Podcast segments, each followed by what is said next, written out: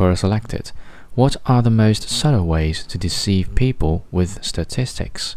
From Helena Hunsborough.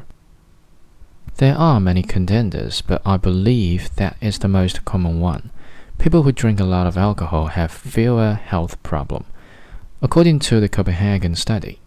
Turned out to be because people who don't drink tend to be people who have been told by their doctor to be careful. There are thousands of similar examples.